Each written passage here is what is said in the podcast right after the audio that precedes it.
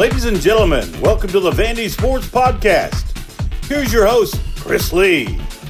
Commodore fans, on your feet. It's time to anchor down. Welcome to the Vandy Sports Podcast, presented by Dr. Jody Jones DDS. We are part of the 440 Sports Network. I'm your host, Chris Lee. Our guest today, Andrew Allegretta. He is one of the play by play voices for Vanderbilt Athletics. We will talk about the win over Elon and the game coming up against Wake Forest.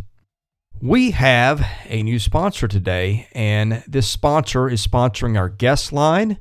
Our new sponsor is Michael Kendrick of the Kendrick Group. Michael is a local carpenter and a longtime Vanderbilt fan. He builds bookshelves, cabinets, picture frames, furniture, and made to order items. If you've got sports memorabilia or something like that that you would like to have a case for, have made into furniture, Michael is your guy. I have had a signed Dale Murphy jersey for probably 15 years. I could not find anything that I wanted to display it in. So I went to Michael and said, make me something I can put this jersey in. I've got it up on my wall in my office now. It looks terrific. He's a true craftsman. And if you were in the market for some custom woodwork, give Michael a call or text his phone 615 830 9548 and tell him you heard about it on the podcast. Now, on to our interview with Andrew. Andrew Allegretta joins us. It is Tuesday afternoon. I've gotten back home from Clark Lea's press conference. We are about halfway between Elon and Wake Forest, and thanks for joining us today, Andrew. Uh, as always, Chris, how are you? Doing well. Um, I guess Vanderbilt is doing well at 2 and 0, albeit I think Clark Lea obviously would have liked to close that game a little differently than he did, but they got the win, and it's probably better to learn lessons like that when you win than when you lose. Uh, I would say so. I mean, he spoke to as much on the Commodore Hour Monday night, basically saying that, I mean, and this is his phrasing, not mine, that they let off the gas. Uh, and I think that was fairly obvious to see. What was hard for them to do is get back on the gas once they got off the gas a little bit there. Um, you know, it's it's a lesson to learn. Um, I think it's coaching cliche that we're going to put together, you know, 60 minutes of football or 40 minutes of basketball or nine innings of baseball, all three phases, whatever. I, rarely do you have those games in which all of the phases all of the time work. But certainly Vanderbilt understanding that they're not a team that that even if it's not working for you, can you mentally let off the gas? Um, and and and Clark said as much either. Uh, I'm not breaking new ground there. Um, not a program at the moment that that can't perform at its peak and be successful. Um, so yeah, le- lesson learned. But they sit here two and zero oh with an offense that's put up more than 100 points in the first two games. Uh, and and generally speaking, there's been very clear progressions with this program in year two so far.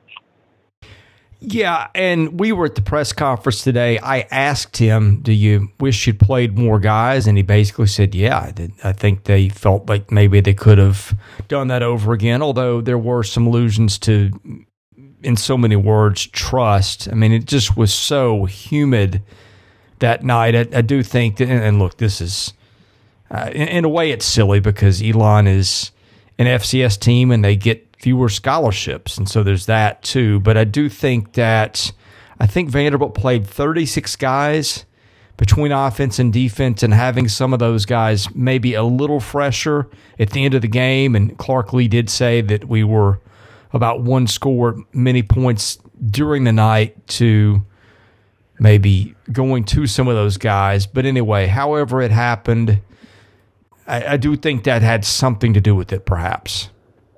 Yeah, I, I would think so. I think the obvious position to point to would be the defensive line at this point, which is not necessarily the fault of, uh, you know, uh, purposeful rotations as it is um, increased throughout the course of, of course, last season and this year without without Davis, without Lee, without Babst, and I believe Ducati went down for a series or two throughout the course of that game too. He came back in, Uh, but you're you're talking about four guys that you can't go to right there, and I mean, look to me to me the play of the game in terms of like this whole narrative that we're having right now about Vanderbilt not putting them away and all that kind of stuff. The play of the game that absolutely was able to keep them in it from an Elon uh, from an Elon perspective was that 75 yard touchdown to Brayboy.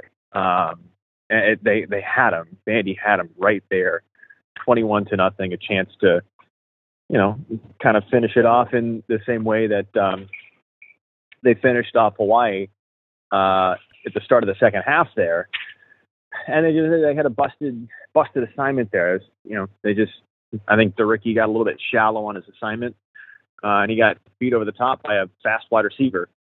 Uh, and and credit to the quarterback McKay that made a good throw. So you know, I, the, that's the margin though, right, Chris? Like if you are Vanderbilt and you've got somebody up against the ropes, your margin is one kind of shallow uh, field positioning by DeRickey right away from taking that game and cementing it versus kind of this narrative that we're dealing with throughout the course of this week. So that's that's the margin there if you're Vanderbilt. I don't think I don't think anybody internally is surprised by that margin. That's okay. It's just you know trying to trying to get get better and and make those plays when you have them.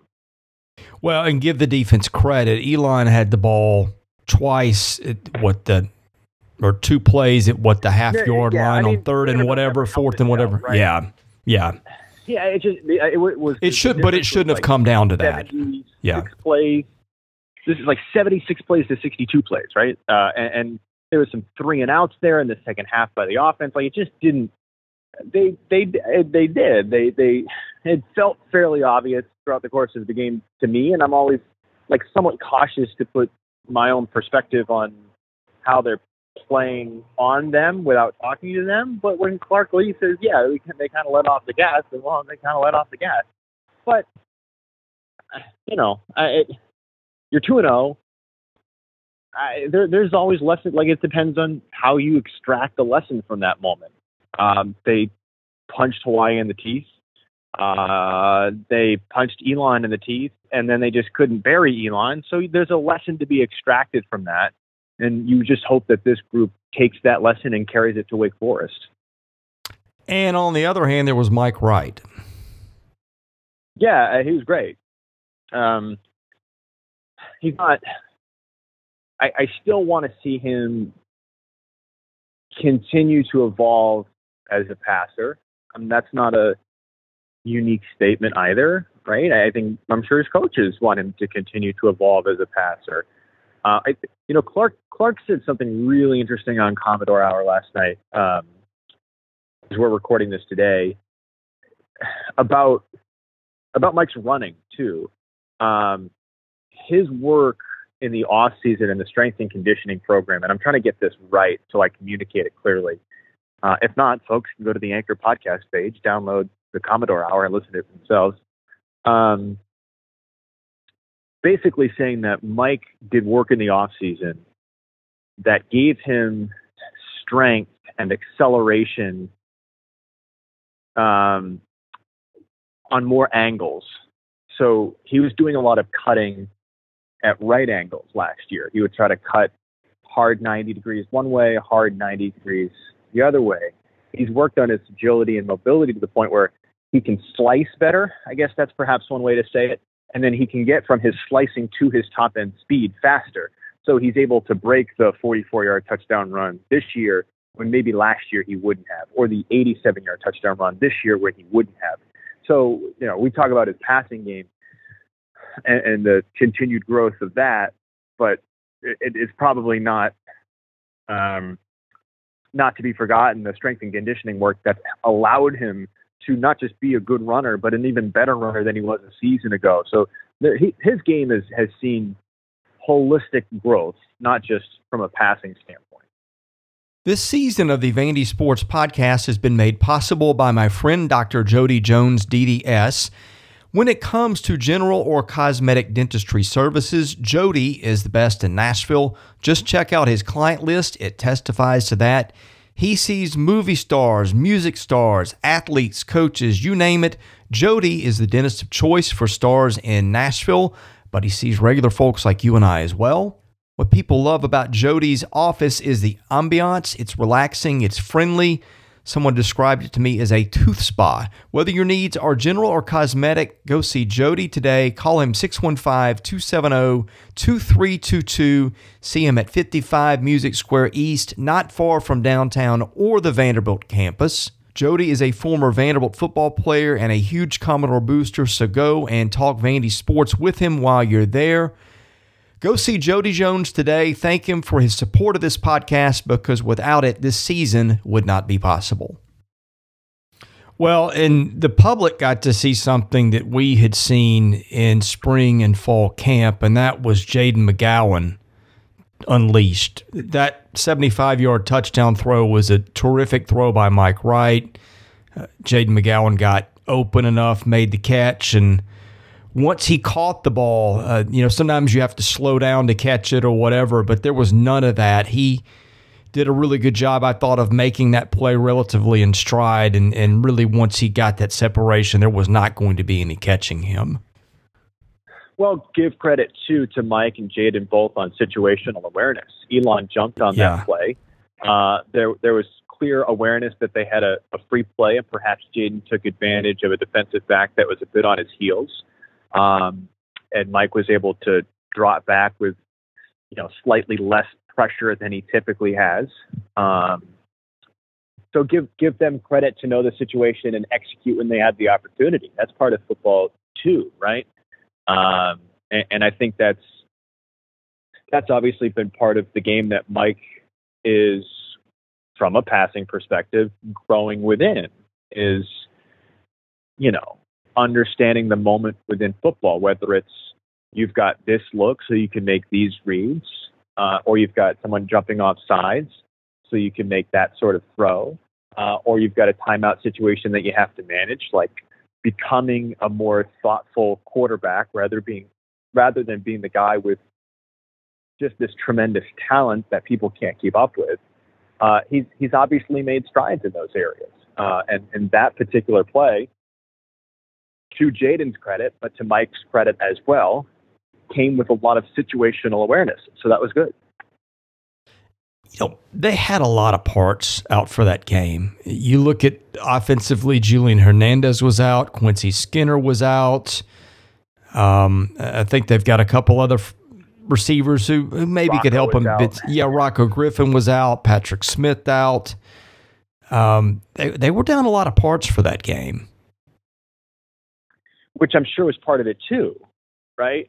Uh, it went right from Ray Davis to Chase Gillespie, and I think Chase Gillespie Chase Gillespie is going to be a nice player for Vanderbilt, but he's still a freshman, and you would rather Chase play, I don't know, five to ten snaps than ten to fifteen at this moment in his career, based on what he can do from a blocking understanding, from a hitting a hole the standpoint, all that kind of stuff.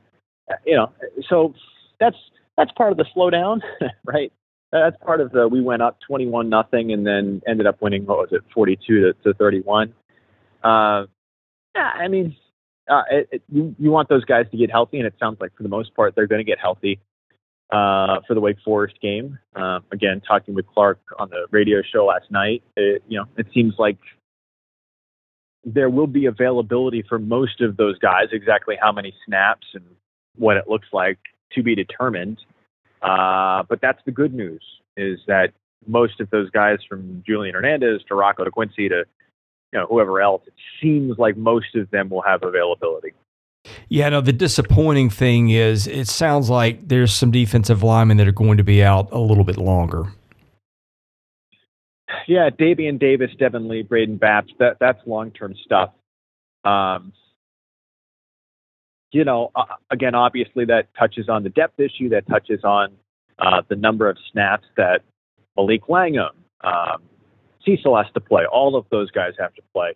Uh, but I mean, I don't, I don't necessarily know what you're you're supposed to to do about it, other than just try to figure out the roster you got in front of you. So yeah, I, I mean, the health and the stamina and the well-being of all of those guys would be better if they had three to four more bodies out there throughout the course of a, a football game. Uh, but hey, hey, man, you you play the cards you're dealt, and they're they're dealt a couple of cards right now to not have Davian Davis and Devin Lee, and those sure do sting. But okay, time for Malik Langham and Christian James and the rest of the crew to to make their plays. I mean, and, and how good is Darren Agu been, by the way? Yeah, he's he's uh, made some real plays for them at times. Oh goodness, he he clearly has the the level of athleticism that Vanderbilt is shooting for in the long run, uh, in totality with their roster. Um, so, yeah, let it let it ride, young man. go go out there and get it. Well, uh, the team that's also been dealt a, a, different hand of cards this week, maybe Wake Forest. It's starting to sound like Vanderbilt is going to see Sam Hartman on Saturday. Uh, that's that's what I've seen from the old uh, Bird app there, with Pete Thamel tweeting it out and everybody else tweeting it out at this point in time. Which I don't know, right? Uh, you know, the the easy reaction is um, the easy reaction is I mean, like first off, you're happy for Hartman. Uh, to not to state the obvious, but you know, you want to go beat the best at their best and all that sort of stuff. So good for that young man. That that obviously is a very important piece uh, to their football program. Um, the easy reaction is, you know, oh, too bad. too bad it wasn't next week when he comes back the this week. Uh, you know, I don't know. Like I, I, I will never forget ever one of the more remarkable games I feel like I worked was a Tulane Tulsa football game. And Tulane had Tulsa for two and a half, three stinking quarters. The starter goes down, the backup goes down, and then the third stringer comes in and slices Tulane. They get a Hail Mary at the end of the game and win it in overtime on a walk-off pick six. And you're talking about the third stringer that did that. So you never know, is my point. Um, I'm sure Hartman will come in to FirstBank Stadium, very healthy, very ready, but it's still going to be his first game of the season. So you just you just don't know. Uh, for that kid's sake, I'm glad he's healthy, but simply going to the I wish he wasn't playing thing, while it might end up being true, it's not guaranteed to be true. Uh, you've seen any number of situations where the backup or the third stringer rolls in and you're going, wait a minute, can we have the starter back? So you just never know. Uh, by the way, how used to you used to it are you to saying FirstBank Stadium? I love it.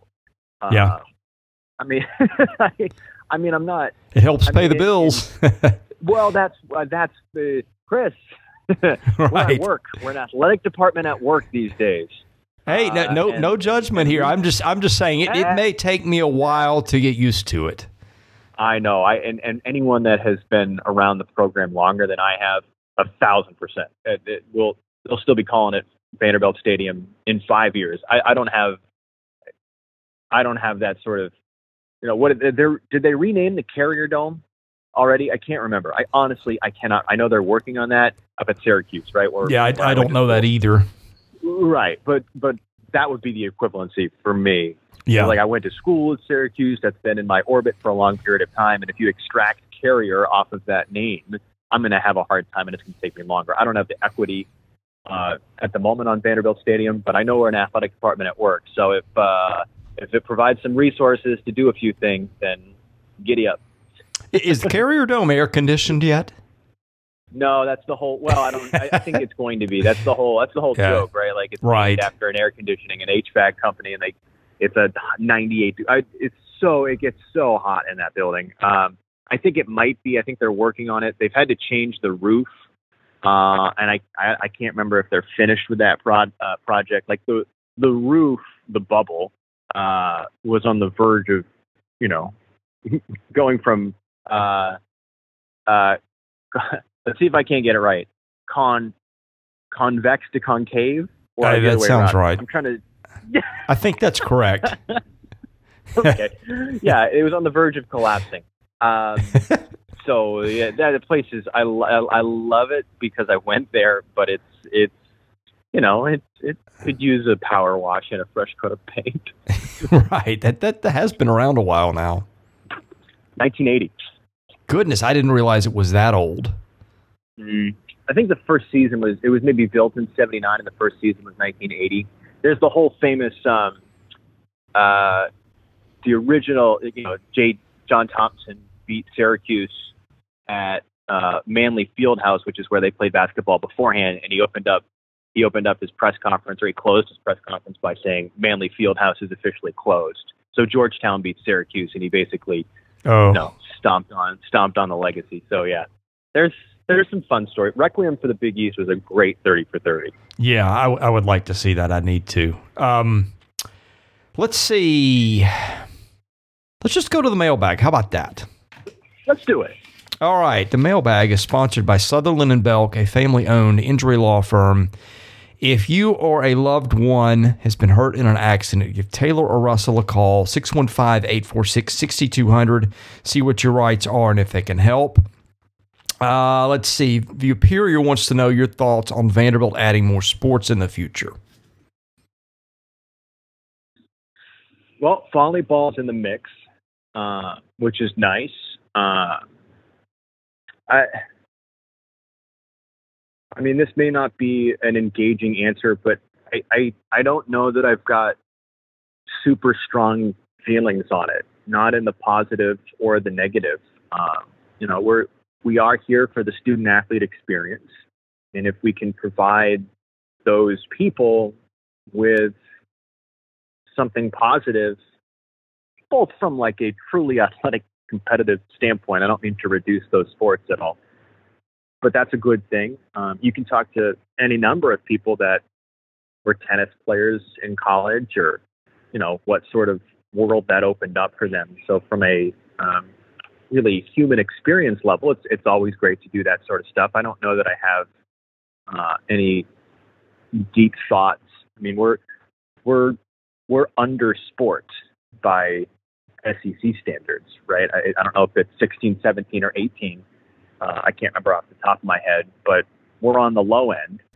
Um, so, you know, if if we can continue to provide opportunities like that and be competitive and compete for championships, I think that's great. And you know, I think Chris, one of the things that that you and I have talked about, and I've talked about with others, is uh, you know, Candice Lee wants to compete at a championship level. Uh, so I don't I don't think we're going to add a sport for the sake of handing out participation trophies. If we're going to add volleyball or whatever else might come up down the road, we're going to do it with the intent of being competitive in the SEC. So, you know, I, I know that's the mindset from Candice Lee. So, uh, it, you know, I'm all for it. Okay, next one. Peter wants to know the loudest the loudest stadium where you have called a game. Um, so I would I would always say so. It it depends on how much you want to parse parse the language of that question. Uh, I never called a football game at Lane Stadium, uh, but that's the loudest stadium I've ever been in. Um, doing sideline for Virginia Tech at home was significantly more challenging than doing sideline for Virginia Tech almost anywhere else. Um, just the way the the stadium is constructed, the sound funnels down on you, and you have a really hard time hearing things, you know, five feet in front of you. Meaning, if I'm trying to listen in on position group meetings, which I did frequently, oftentimes I was doing my best to read lips at Virginia Tech, whereas at Pittsburgh, for example, I could hear the whole conversation. Uh, Lane Stadium's the loudest football stadium I've ever been in, and I've been in, you know, the shoe for Virginia Tech versus Ohio State, uh, Clemson for a game, uh, Notre Dame for a game, um, you know, a battle at Bristol, Virginia Tech versus Tennessee. That was that felt gladiatorial, but it still wasn't as loud as Lane.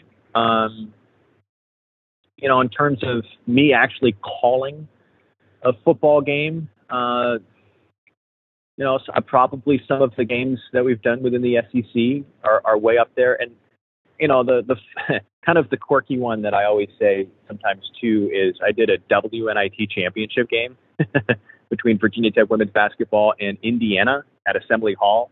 Uh, those people love their hoops. I mean, like I know we care about Memorial Magic, and you know, I, I've 100% heard all of the stories about you know, when Shan Foster goes off for everything he did or what Memorial was back in the 70s, 80s, and 90s. And I, I wholeheartedly 100% believe that place was jumping. Um, man, Assembly Hall was loud for a WNIT game, which I don't know if it's the loudest I've ever been in, but just the juxtaposition of a WNIT championship game and the energy of that crowd always stuck with me. VA72 asks When broadcasting in football, how do you decide to use the phrases down to the blank yard line or up to the blank yard line? I've heard different Wow. broadcasters do it differently. What a what a remarkably nuanced question, and kudos. Uh, who asked that question? That's VA72. Do you know DA seventy two? Do we have a I- first name on DA? I, I do not. Okay, all right. I was gonna was, like if it's if it's like David or something. I was gonna say It's actually actually. V is in Virginia Tech. Oh, V. Yeah, oh, okay. yeah. So I don't, you know, uh, Vince. Uh, good question. Um, you know what? I it's the weird. So I would think, I would think when you're going to, and I'm I'm I don't really have a hard and fast policy. I think my gut reaction in real time is if you're up to something, you're working toward the 50, and if you're down to something or down Yeah. inside, you're you're past the 50 and on the opposite end of the field. I, I think that's probably the most simplistic way to do it. Um, you know, I, I don't really. Some there are some announcers that are so very great at parsing through the technicalities of verbiage. Um, and for better or for worse, I'm not necessarily one of those guys. I get more, I get more engaged and captivated by announcers who are really good at, at really, really good at being smooth, really good at controlling their voice. Things that I very much wish that I was better at. So, like, you know, I, my friend Mike Couzens did the LSU uh, Florida State game uh, for ESPN Radio, and he finished off his call with something along the lines of like LSU fans in melancholy sadness. Like he's he's super into like the how well can I articulate the English language in this situation. Um, I wish I was a little bit better at that kind of stuff, but my ears are often grabbed by um, the performance end of our job rather than like the the like the the super parsing of up to versus down to. I do my best to get it right. Like I, I mean, I know the sport. I don't use inappropriate language or verbiage, but but my uh, my brain, you know, like the my brain gets fired up by guys that are really good at the performance end of what we do. You may have your hands full with Wake Forest, given that offense that it runs. The slow mesh thing, Yes. you know, I, I need to go back and watch some of their game against VMI. I, but I, I, I will say this: I, the only reason I'm, I'm not, um, and I'm to eat my words. Uh, the only reason I'm not terribly uh, nervous, I guess is the right word, um, is because, you know, for two years at at Tulane, I saw Navy run the triple option, and like you're just holding your breath, trying to figure out who's got the football, uh, trying to learn the distinction between A back and B back, and proper terminology in, in that offense. That one, that was a mountain to climb. I remember doing that, being like, I don't know, I'm just going to do my best here. Um, so I, I, I'll go back and I'll watch some stuff against VMI for them, and I am sure I am sure I will see some stuff where I'm going like, Ooh, this is gonna be a little dicey. Uh, but you surround yourself with a good crew, a good spotter. You know, Norm is great, uh, Kevin's great, and you know we all we all find the football and we you know do our do our best not to goof it up too bad. How far in are you into your prep for Wake?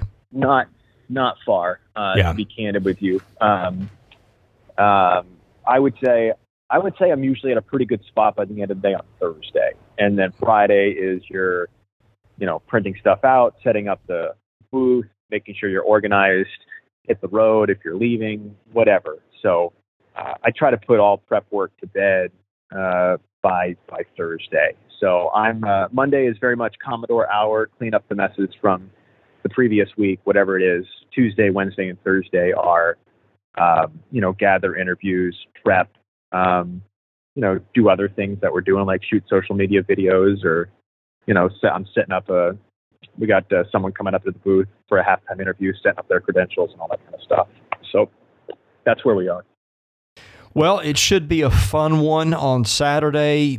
Big, big opportunity for Vanderbilt. If it could win this one, um, you don't want to say program changing win. That might be a little much, but it might be close. So tell folks about your broadcast on Saturday, anything they need to know about game day, all those things. The floor is yours here.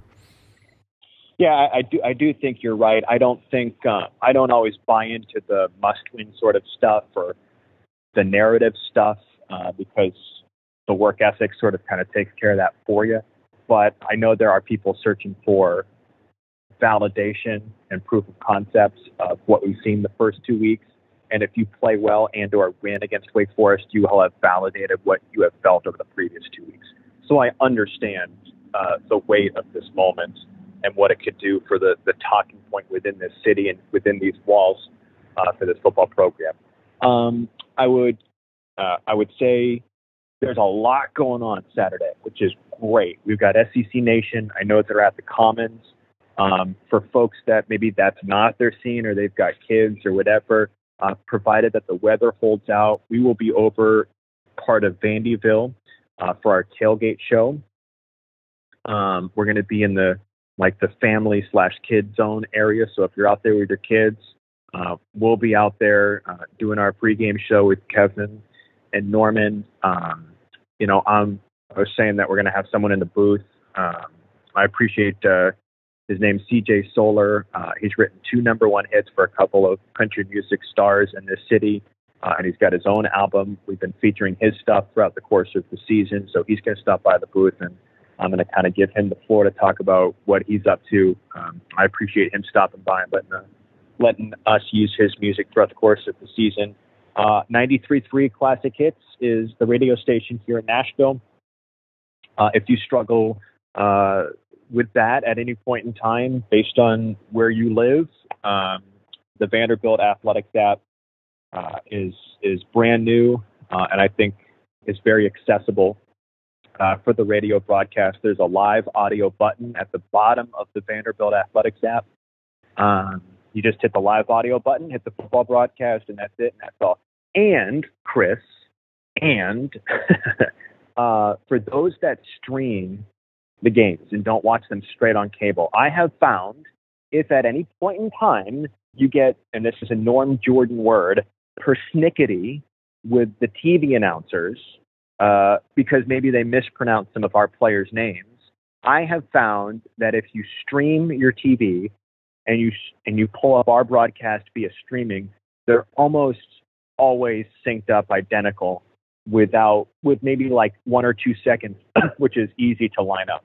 So I'm simply presenting that as an option as well. If you're if you're looking to sync your TV and radio, uh, especially if you stream both, they tend to line up pretty good. So there you go. There's my long spiel. And as always, we we appreciate people pulling us up whenever they pull us up. Yeah, I hope people will do that, and I look forward to talking with you again very soon. Uh, you too, Chris. It's been a delight. Yeah, it's it's it's fun to have sports to talk about after a long off season of regurgitating the same thing. So here we are. Who's your Mount Rushmore of people that played second base in 1983? that, that feels Yeah. like a sports talk show. Uh, yeah, that that feels like a summer topic for sure. Take care, my friend. Thanks, See ya. Appreciate it.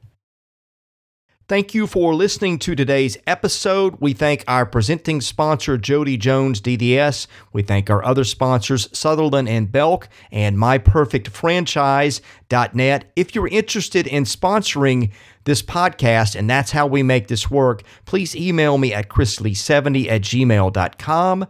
We also ask that you subscribe to our website, vandysports.com. That is $99 a year. You get things there that you don't get here. And of course, please rate, review, and subscribe where you see our podcast. That helps us get noticed.